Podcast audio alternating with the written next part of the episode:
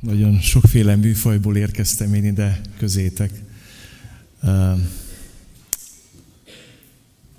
Pénteken egy temetésen voltam, a Hetenyi Katica néni temettük Baján. Egy olyan embert, akinek a szíve és az otthona mindig nyitva volt az emberek előtt.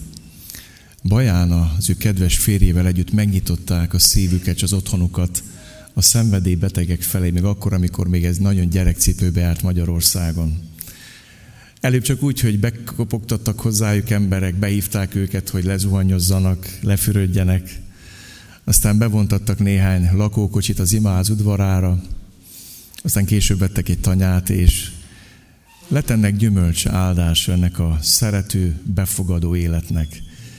És annyira méltatlanak éreztem magam, hogy a Katica néni temetésén prédikált, mikor fölhívtak, hogy hát megkérnek, hogy hirdessem az igét, mondtam, hogy hogy eh, nagyon méltatlanak érzem, hogy egy ilyen hithős, egy hit óriás előttem ez az asszony, az ő férjével együtt ott hirdessem az igét. Aztán onnan mentem át Halasra, ott meg evangelizáció volt egy kávéházban, aztán tegnap esküvőn, úgyhogy sírni a sírókkal, örülni az örülőkkel, és ha arra gondolok, hogy mennyiféle állapotból érkeztetek ma ide, ha megszakadnék, se tudnám én azt elmondani nektek, mire szükségetek van. De hiszem azt Isten szent lelke el tudja mondani, azt, amire szükségünk van. Mindig jó rábízni magunkat Isten lelkére. Két 15-ös fejezetet keressetek meg a Bibliátokban, Lukács 15-öt és a Róma 15-öt. Könnyű lesz megjegyezni, Lukács 15 és Róma 15. Lukács 15-ből olvasom Isten igéjét, a 15. verstől. Álljunk fel, és úgy hallgassuk most Isten igéjét a 15. verstől. Bocsánat, 17. verstől. Lukács 15-17-től. Ekkor magába szállt, és ezt mondta, az én apámnak hány bérese bővelkedik kenyérben, én pedig itt, itt éhen halok. Útra kelek, elmegyek apámhoz, és azt mondom neki, Atyám, védkeztem az ég ellen és te ellened. Nem vagyok többé méltó arra, hogy fiadnak nevezzenek. Tégy engem olyaná, mint béresét közül egy. És útra kelve el is ment az apjához. Még távol volt, amikor apja meglátta őt, megszánta. Elébe futott, nyakába borult, és megcsókolta őt. Akkor a fiú így szólt hozzá, atyám, védkeztem az ég ellen és te ellened, és nem vagyok méltó, hogy fiadnak nevezzenek. Az abba viszont ezt mondta a szolgáinak, hozzátok ki hamar a legszebb ruhát, és adjátok rá. Húzzatok gyűrűt az ujjára, és sarut a lábára. Hozzátok a hízott borjút, és vágjátok le. Együnk is végadjunk, mert ez az én fiam meghalt és feltámadott. Elveszett és megtaláltatott, és végadozni kezdtek. Róma 15-höz lapozzatok, és az első hét verset olvasom föl, majd magyarázni sokkal kevesebbet fogok ezekből az ígékből, ami a mai témánkat illeti. Mi erősek pedig tartozunk azzal, hogy az erőtelenek gyengeségeit hordozzuk, és ne a magunk kedvére éljünk. Mindegyikünk a fele barátja kedvét keresse, mégpedig annak javára és épülésére. Hiszen Krisztus sem a maga kedvére élt, hanem amint megvan írva, te gyalázé, gyalázásra hullottak én rám. Mert amit korábban megírtak, ami tanításunkra írták meg, hogy az írásokból türelmet és vigasztalást merítve reménykedjünk. A türelem és vigasztalás Istene pedig adja meg nektek, hogy egyetértés legyen közöttetek Jézus Krisztus akarata szerint, hogy egy szívvel, egy szájjal dicsőítsétek, ami Urunk Jézus Krisztus Istenét és Atyát. Ezért fogadjátok be egymást, ahogyan Krisztus is befogadott titeket, Isten dicsőségére. Köszönöm, Uram, az előző perceket, hogy kereshettük a Te arcodat, a Te jelenlétedet az énekekben, hogy kiönthettük eléd a szívünket, és köszönöm, hogy ismersz minket egyen-egyenként. Azt énekeltük, hogy vár a ház, az atyát háza, hogy meg van terítve az asztal, és várunk és kérünk, hogy terítsd meg ezt az asztalt. Uram, adj valamit a mennyből, áld meg azt a néhány morzsát, nem ismerem azt, hogy öt kenyeret, meg két halat, azt a néhány morzsát, amit kaptam tőled, áld meg, szaporítsd meg, és oszd ki ma mindannyiunk számára. hogy ez a délelőtt a gyülekezet épülését, megelevenedését szolgálja. Amen. Foglaljatok helyet. Hmm. Ez a motto a mai délelőttön, és hadd mondjam nektek, hogy eh, egy olyan szolgálatot szeretnék beszélni ma nektek, ami létfontosságú. És nagyon fontos, hogy ne csak megértsük, hanem elkezdjük gyakorolni. Hálás vagyok azért, ameddig Isten elvezetett bennünket ebben a szolgálatban, de mint látját, mint látni fogjátok, lehet sokkal-sokkal mélyebbre menni ezen a területen. Fogadjátok be egymást. A szolgáló tanítványság a témánk ebben a hónapban, és kezdtük azzal, hogy Jézus, a szolga király, hív minket a követésére, hogy ő úgy volt nekünk mesterünk, hogy szolgált. Nem azért jött, hogy neki szolgálnak, hanem azért, hogy ő szolgáljon, és életét adja váltságú sokakért. És ezzel foglalkoztunk. És mielőtt még rátérnék a mai témára, szeretném neked elmondani, hogy minden tanítvány növekedésének van egy korlátja, egy akadálya. Azt vettem észre, hogy lehet egy darabig növekedni azáltal, hogy hallgatod az evangéliumot, eljössz, és átadod a szíved Jézusnak. Ez egy hatalmas lépés. Amikor hazajössz az atyai házhoz, Isten magához ölel téged fiaként. Ez egy óriási dolog. Majd hát egy ilyen örömünnepünk volt. Többen merítkeztek be, és hálát adtunk Istennek azokért a testvéreinkért, akikkel megajándékozott minket, akik a legfrissebb gyermekei az ő családjának. De szeretném neked elmondani, hogy a lépés következő része az, hogy eljössz egy tanítványi kis csoportba, közösséget válasz. A tanítványok azt hallották, hogy köves engem, de hogy elkezdték Jézus követni, csak azt vették észre, hogy már nem vagyok egyedül, van még 12 ember Jézussal együtt mellettem. Tehát Jézus nem lehet úgy követni ilyen privátben, masszek módon, ilyen öntörvényű módon. Ha igazán növekedni akarsz, akkor be kell vállalnod a testvéri közösséget, aminek a, az egyik nagyon felszínes megélés, ami történik, egy sokkal mélyebb megélés az, amikor egy tanítványi kis közösségbe beépülsz, és oda eljössz, és megnyitod a szíved, és elkezdesz világosságba járni, és hagyod, hogy Isten formálja, mert vassal élesítik a vasat, ember formálja emberét. És Isten úgy döntött, hogy tanítványi közösségben formálja az ő gyermekeit. Mi ezt nagyon-nagyon fontosnak tartjuk. De nem elég itt vasárnap imádni őt, és nem elég az, hogy eljössz a tanítványi kis közösségbe. Még mindig van egy lépés, amit meg kell tenned, hogy szolgálj. Nagyon sok hív ember azért nem növekszik, mert nem ült el oda, hogy szolgáljon. A szolgálat a növekedésünk egyik része. Hadd mondjam nektek, Isten elsősorban miattam és miatta találta ki. Nem azok miatt, az emberek miatt, akik felé szolgál. Mi sokszor azt hiszük, hogy ha mi olyan fontosok vagyunk, mert nélkülünk, hát akkor mi lesz velük? Nem. Legtöbbet rajtunk formál Isten, miközben engedelmeskedünk neki, és szolgáljuk őt. Ezért olyan fontos ez. És ma a szolgálatnak egy olyan területéről lesz szó, akit, amit mindenki tehet valamilyen szinten ebben a gyülekezetben. Van, akik ezt intenzívebben teszik, de nagyon vágyom arra, hogy megértsük ennek a jelentőségét.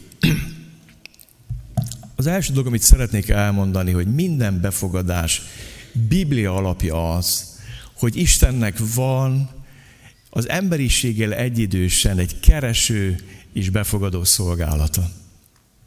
Amikor Ádám és Jó vétkezett, akkor Isten elindult a keresésükre, hűvös alkonyatkor, és elkezdte őket keresni. Nem azért, mert nem tudta, hogy hol vannak, hanem azért, mert Ádám és Éva nem tudta, hogy hol van, hogy mibe került, mibe zuhant a lázadás miatt.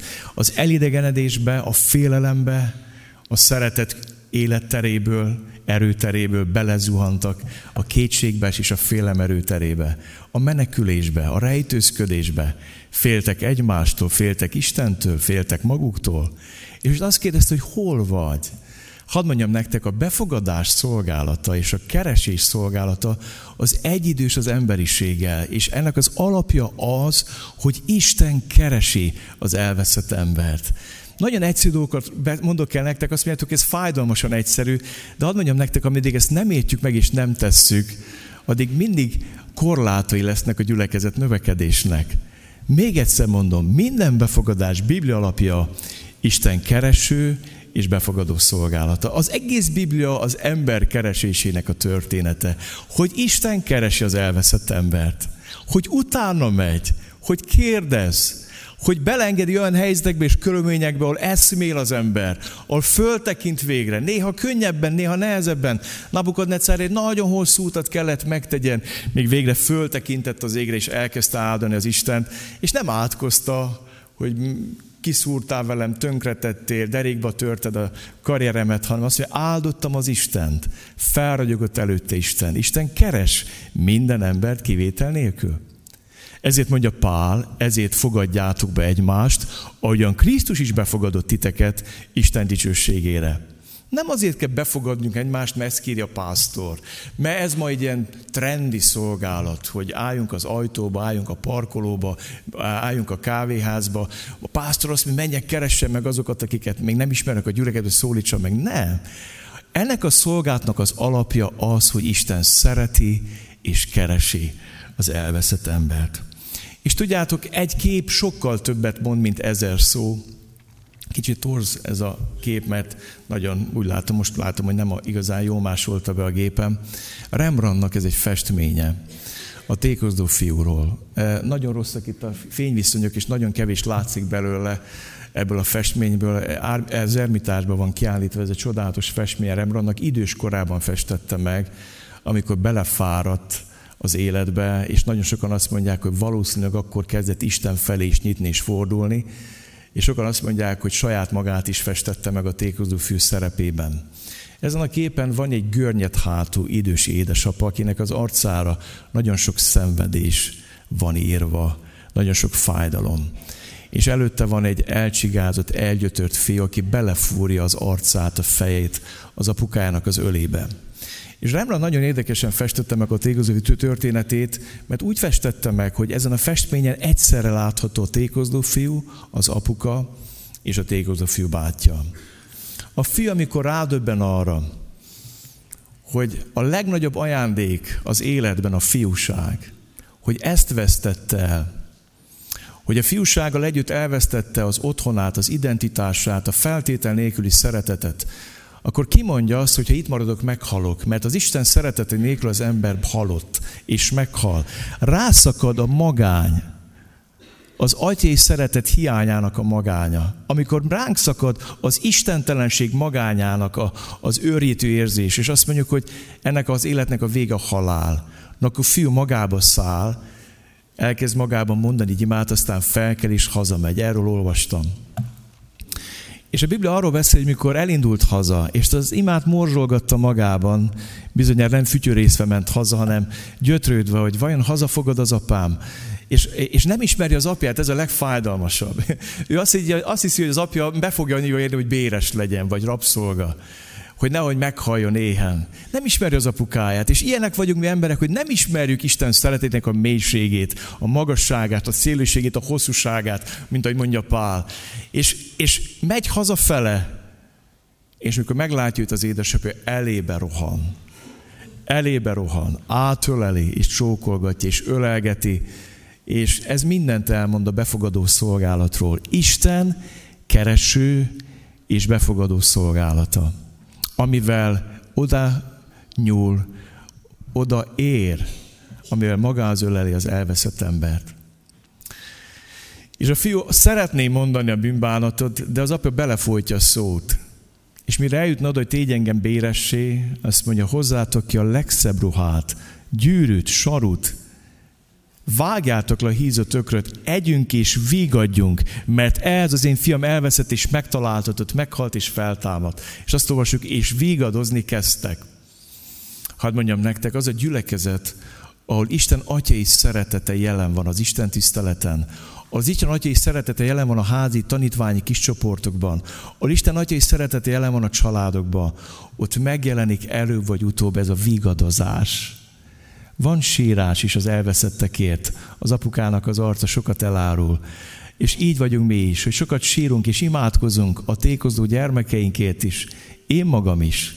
De szeretném elmondani neked, hogy előbb-utóbb eljön az a nap, amikor ez vigadozásra vált.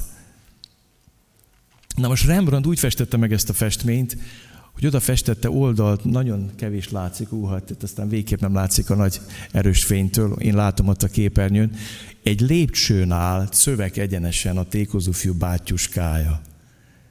És mindezt felülről nézi.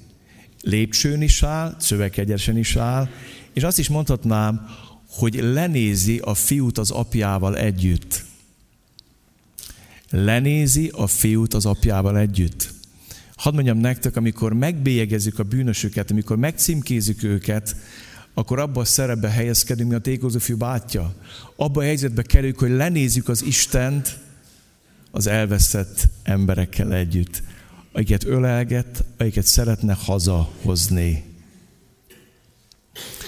És ha valahol a gyülekezetekben didergék és fázás, az azért van, mert nagyon sok gyülekezetben több a báty, mint a megtértékozló.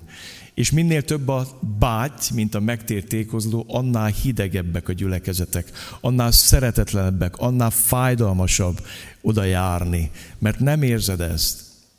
Nagyon hálás vagyok Istennek, ebben a gyülekezetben sok ember gyógyulhatott már meg. Az is elmondom nektek, hogy nagyon sok gyülekezet, azok az emberek, akik itt nálunk szolgálnak, nem szolgálhatnának. Mert sok gyülekezet nem ismeri azt, hogy a megigazítás az megigazítás. A kegyelem az kegyelem. Az azt jelenti, hogy úgy néz rád az Isten, mintha el se követted volna azt a bűnt. És mikor itt ünnepeltünk tavaly hálad ünnepen, és újongtunk az Isten őt emberek helyreállásán, kibékülésén, gyógyulásán, akkor az a nagy hála azért volt a szívembe, mert megértettem azt, hogy ez a gyülekezet nem bigyez címkéket. Néha kísért. Megfigyeltem egy-egy testve, aki más gyülekezetből jött, ahol más volt a szokasás, a hagyomány. Megpróbáljuk bezárni az embereket, hogy oké, okay, oké, okay, megtértél, hazajöttél, de azért te mégiscsak egy parázna vagy, nem?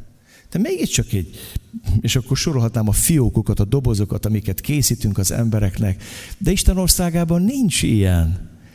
Ő hazavárja, átöleli a megtérő bűnöst. És ha valamit most át kéne húzni a tégozófű bátyának a szerepét, hogy egyikünk se leledzen ebben, és hogyha fölismered magadba, hogy néha azért azt mondod, hogy jó, jó, hogy megtér, de hát nem jobb lett, hogy el se bukott volna. nem mondtál még ilyet? Én már hallottam ilyen mondatot, hogy hát nem jobb lett, hogyha el se bukott volna. Hát persze, hogy jobb lett volna. De ha egyszer megszabadult és megtért, akkor örülj, tanulj meg újongani, örvendeni vele együtt.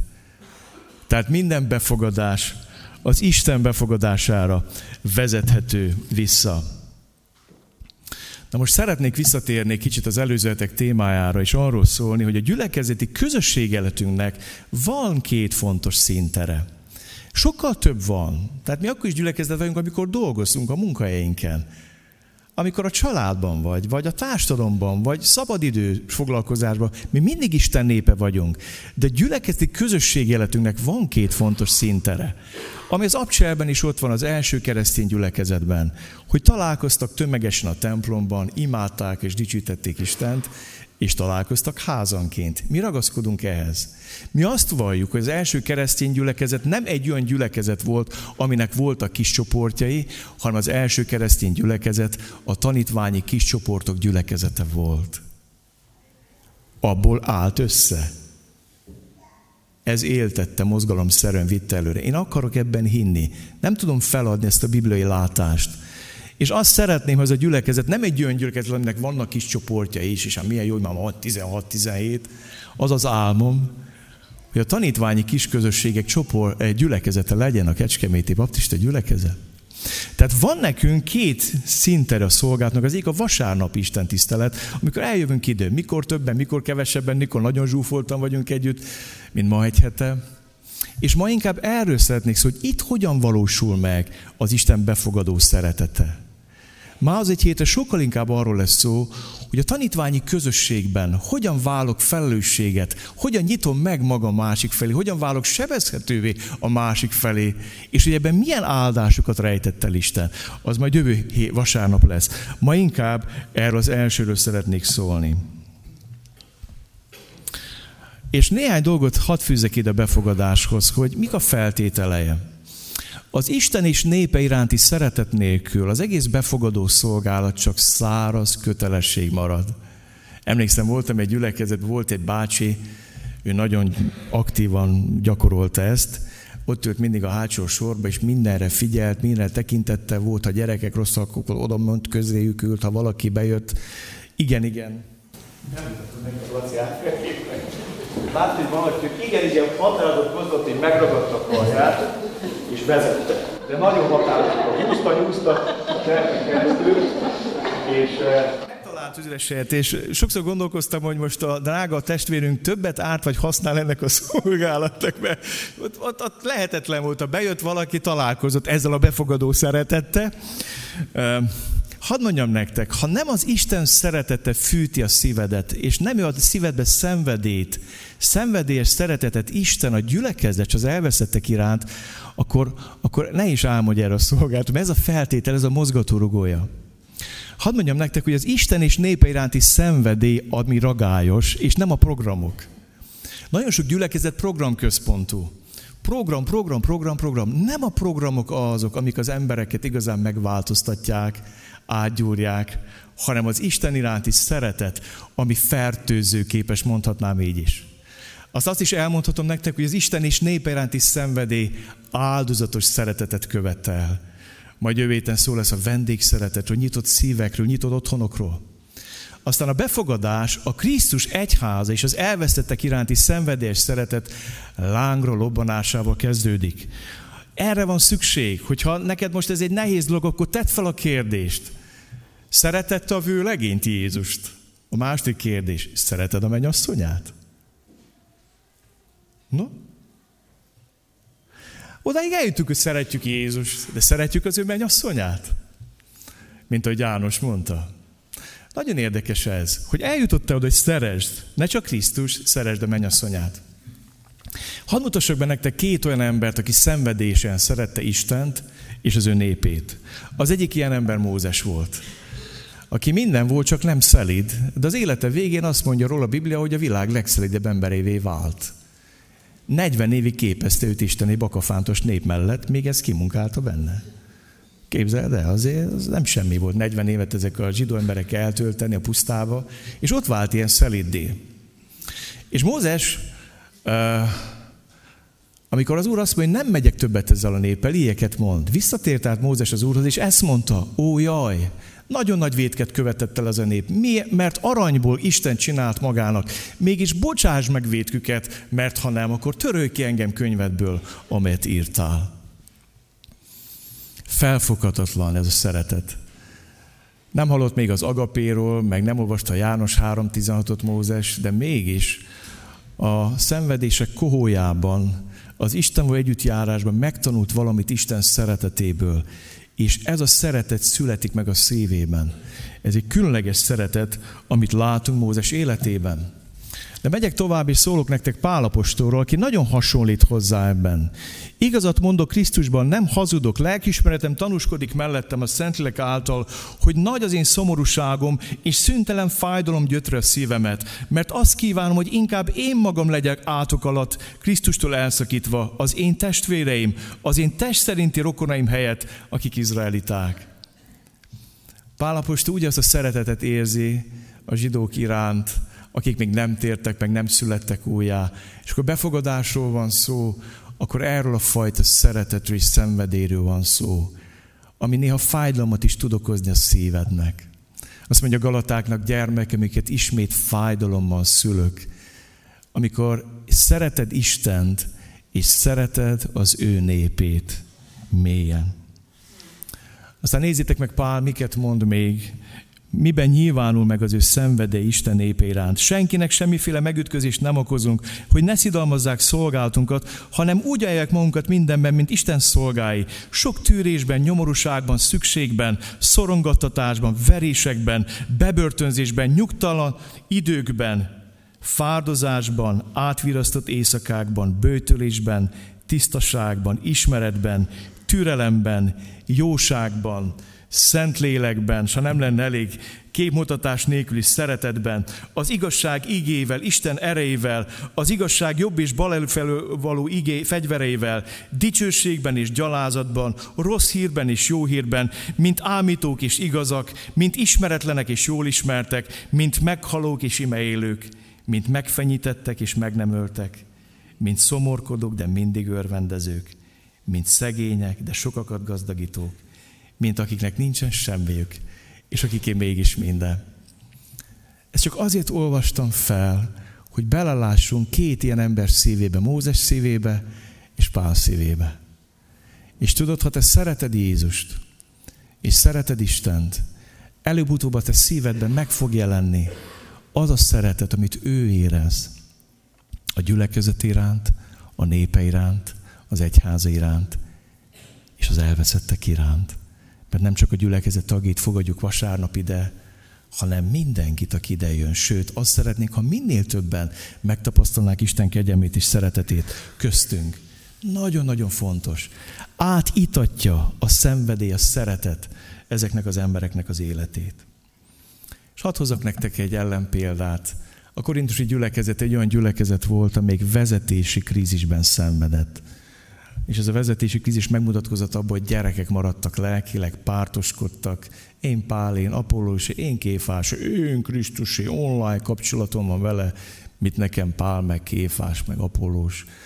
És annyi minden volt ebben a korintusi gyülekezetben, annyi gyerekesség, és a korintusi szindrómának az egyik része a nagy fej és kicsi szív szindróma. Ha jól lennék rajzban, megrajzoltam volna nektek ezt, egy ekkora fejet, egy ilyen pici szívecskét, pipaszár lábat. Ha valaki szeret rajzolni, majd rajzolja meg a mai üzenetet. Korintusok ilyenek voltak. Volt nagy fejük. Azt mondja Pál, hiszté, okosak vagytok, és szívesen eltűritek az eszteleneteket. Okosak vagytok. Többször mondja Pál, hogy okosak vagytok. Felfúvalkodtatok. Pú, nyelveken szóltok. Csodát, ajándékaitok vagytok. És nagyon el voltak bizakodva azzal, hogy mi mindent tudnak ők. De kicsi volt a szívük. És azt mondja Pál, szánk megnyílt, szívünk kitárult előttetek, korintusiak. Nem a mi szívünkben van kevés hely számotokra, hanem a ti szívetekben van kevés hely számunkra. Mint gyermekeinket szólok, viszonzásul tárjátok ki ti is a szíveteket. Ebben nagyon sok minden benne az ígében, az is benne van, hogy nagyon sokan félve jönnek ide. Nem tudom, volt-e már olyan, hogy új helyre mentél. Laci arról beszélt, hogy gyülekezet ment gyülekezeti háttérből, és mégis félt és szorongott. Akkor képzeld el azt, hogy aki életében nem volt gyülekezben, milyen neki átlépni egy imáz ajtaját. Nem ismer senkit. Nem tudja, hogy mi vár rá. Képzeld Nem tudja, hogy mi hol van. Bejön, és akkor a szüksége lenne, hogy valaki köszön, és azt mondja, hogy örülök, hogy eljöttél. Még nem voltál köztük, megmutatom neked, itt van a mosdó. Utolsó ének alatt ott lesz a gyerekfoglalkozás. Itt van az Isten tiszteleti tér. Egyszerűen csak mondasz neki néhány olyan mondatot, amitől ő biztonságban érzi magát. Úgy érzi, hogy hazajött. Felfoghatatlan, hogy milyen sokat jelentenek ezek egyszerű mondatok nagyon sokat jelentenek. Hogy eligazítod, hogy elmondod, hogy figyelj, ez is ez lesz. Örülünk, ott van a kávéház, az alkalom végén meghívlak téged. Gyere majd fel, nem voltál még, szívesen beszélgetek veled. Már ott az ajtóban sok minden eldőlhet a vasárnapodból, hogy hogy fog alakulni. Az egésznek a menete, ha odaadod magad az ő szolgálatára, ezek nagyon-nagyon fontos dolgok. Olyan érdekes, azt mondja Pál, hogy szánk megnyílt szívünk kitárolt, és azt mondja, viszonzásul kérem, hogy a tietek is nyíljon meg. Tehát nem úgy fogjuk működni, hogy beállok egy sündisznó állásba, és örülök, hogy itt vagy. Miért jöttél? Honnan jöttél? Ki vagy? A te szíved nyíljon meg, és a, az, az ő szívnek a megnyers egy viszonzás lesz, egy válaszreakció lesz a te befogadó szívedre és szeretetedre. Korintusban ez nagyon nem ment. Nagyon-nagyon nem ment. És olyan csodálatos, mikor egy gyülekezetbe befogadjuk egymást. A mi gyülekezetünk egy kicsit sajátos. Van egy erőteljes baptista múlt és gyökere, dicsőség az Úrnak. Nagyon hálás vagyok azokért a családokért, oszlopokért, akik itt 20, 30, 40 éven át helytáltak, akkor is, mikor 15 tagú, meg 20 tagú volt a gyülekezet, meg 30 tagú, meg 40 tagú. Aztán lettek olyanok, akik más gyülekezetből érkeztek ide, nagyon tarka háttérből vagyunk együtt. És dicsőség az Úrnak, hogy, hogy most már lassan a gyülekezet kétharmad olyan, akik a világból tértek meg. Ez nagy öröm, ez kegyelem. Tehát nagyon vegyes az összetétel.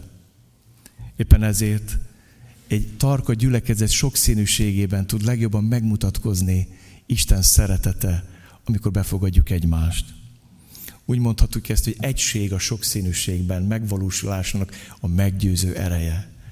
Amikor egy gyülekezetben különféle társadalmi rétegek testvéré válnak, amikor különféle fai rétegek összejárnak, amikor különféle személyiségek és temperamentumok, aztán különféle lelkajándékokkal, képességgel, szolgáltól rendelkező emberek elkezdnek egy irányba húzni, egységben lenni, az ő dicsőíti.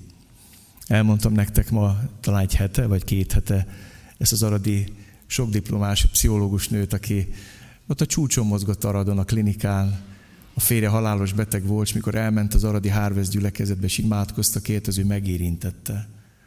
De legjobban az érintette meg, amikor a házi csoportba elkezdett járni, és azt mondták, hogy következő szombaton mi és még két kis csoport takarítjuk az imázat.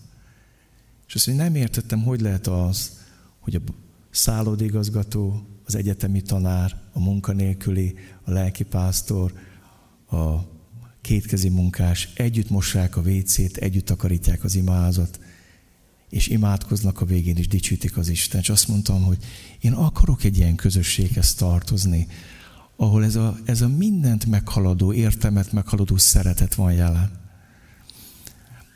Ez a szép. A gyülekezet nem egy formaság. Ha valaki arra vágyik, menjen Észak-Koreába, ott nagyon egyforma minden, ez a csempe kereszténység, hogy könnyű rakni, falra is könnyű rakni, de én hiszek a mozai kereszténységben, vagy az ólomüveg kereszténységben, ahol minden üvegnek formája és színe van, és ezt Isten összerakja, áthagyog rajta az ő dicsősége. Nem tudom, hogy amikor végignézel a gyülekezeten, vagy gondolkod a testvéred, elhiszed azt, hogy mindegyik testvérednek helye, szerepe és értelme van ebben a gyülekezetben, és ez nem megyéb, és nem kevesi, mint az, hogy Isten dicsősége átragyogjon rajta, megmutatkozzon rajta. Ezért vagyunk itt. Megmutatkozik benne Isten dicsősége. És hadd hozzak most néhány bátorító igét erre a szolgálatra nektek. A szeretet ne legyen képmutató, Iszonyodjatok a gonosztól, ragaszkodjatok a jóhoz. A testvér szeretetben legyetek egymás iránt gyengédek, a tiszteletadásban egymást megelőzők.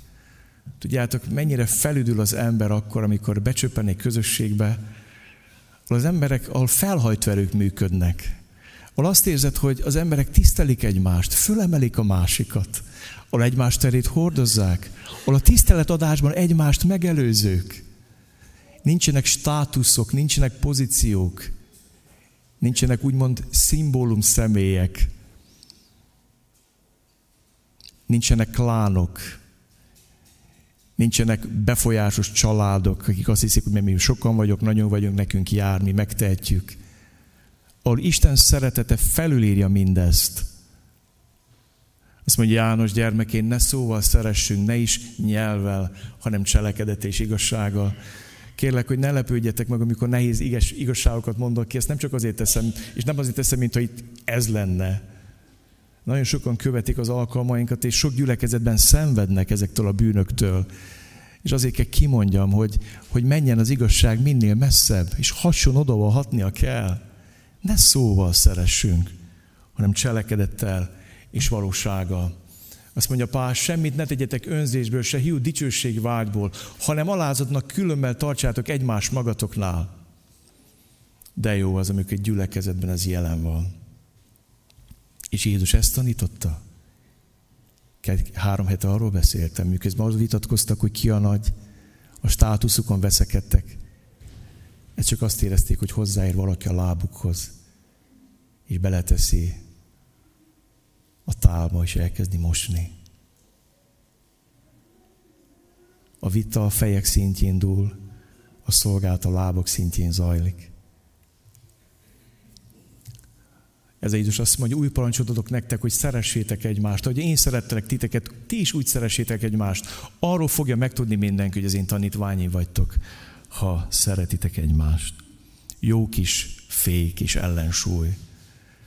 Isten adott jogot a világnak arra, hogy eldöntsék annak alapján, hogy hiteles vagyok vagy sem, hogy hogyan bánok veled.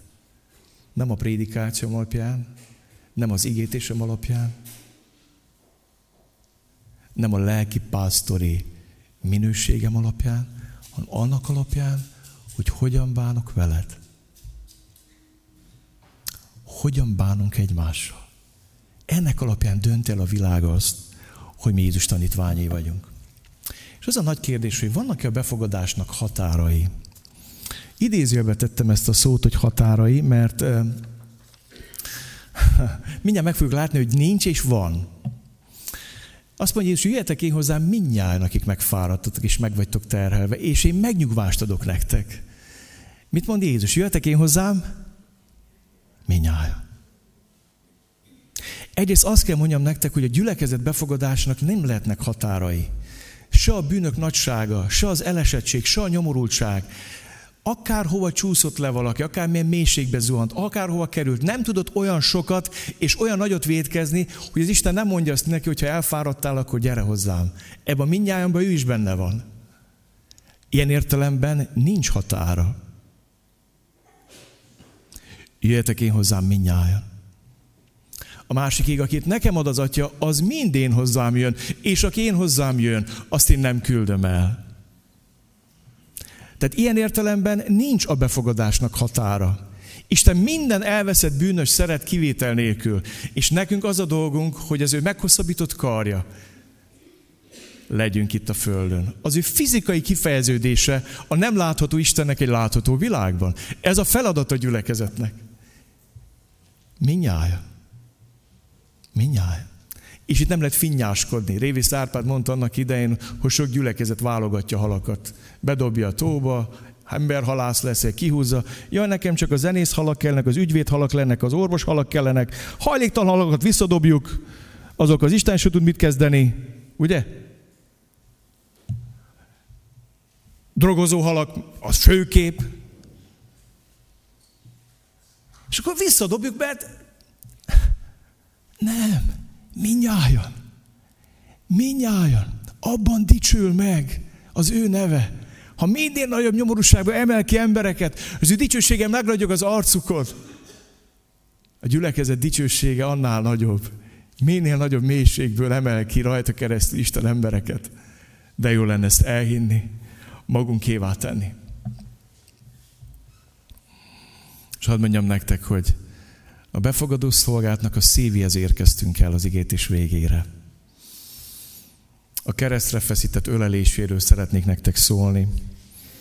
Azt olvassuk róla, hogy amikor eljött ebbe a világba, az ige volt az igazi világosság, ami megvilágosít minden embert. Ő jött el a világba. A világban volt, és a világ általa lett, de a világ nem ismerte meg őt. A saját világába jött, de az övé nem fogadták be őt a mindenek által elutasított Isten fia. Itt nem csak a zsidókról van szó, az egész emberiség elutasította Jézust.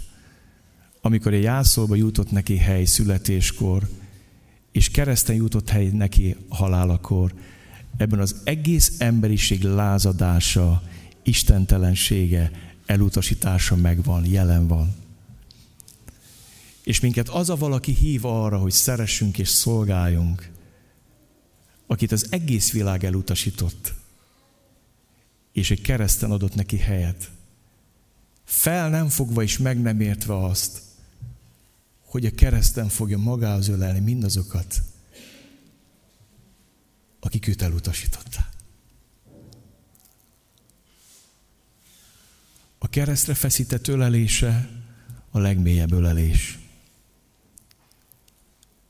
Jézus ott ölelte magához az egész elveszett világot. Ilyen értelemben nincs határa. Úgy szerette Isten ezt a világot, hogy egyszülött fiát adta, hogy a készőben el ne vesz, nem örök élete legyen. Nincs határa Isten ölelésének. És mégis van. Mégis van mert a keresztnek van befogadás és van kirekesztése is. Az Úr Jézus mellett ott volt két lator a kereszten. Az egyik azt mondta, nem te vagy a Krisztus? Mesd meg magadat és minket is. De a másik megrótta ezt mondva neki, nem féled az Istent, hiszen te is ugyanaz az ítélet alatt vagy. Mi ugyanis jogosan, mert tetténk méltó büntetését kapjuk, de ő semmi rosszat nem követett el. Majd így szólt, Jézus emlékezzél meg rólam, amikor eljössz a királyságodba. Jézus így felelt neki, bizony mondom neked, ma velem leszel a paradicsomban. Hadd mondjam nektek, hogy van határ és nincs határ Isten ölelésének. A kereszt az ölelés és a kirekesztés helye. Átölel az egyik latort, a másik latort meg kirekeszti, nem azért, mert ő rekeszti ki, hanem saját magát rekeszti ki. És itt el kell mondjak nektek valamit, amikor a Biblia arról beszél, hogy a szeretet sok bűnt elfedez, ott arról van szó, ha valaki elbukott és megtért, el kell tudja fedezni a szeretetünk bármilyen bűn követett el. De Isten nem a lázadó bűnösöket ölelgeti, hanem a megtérő bűnösöket öleli magához. A lázadó bűnös kirekeszti magát Isten öleléséből. Káint Isten csak akkor tudja magához ölelni, ha Káin megtér.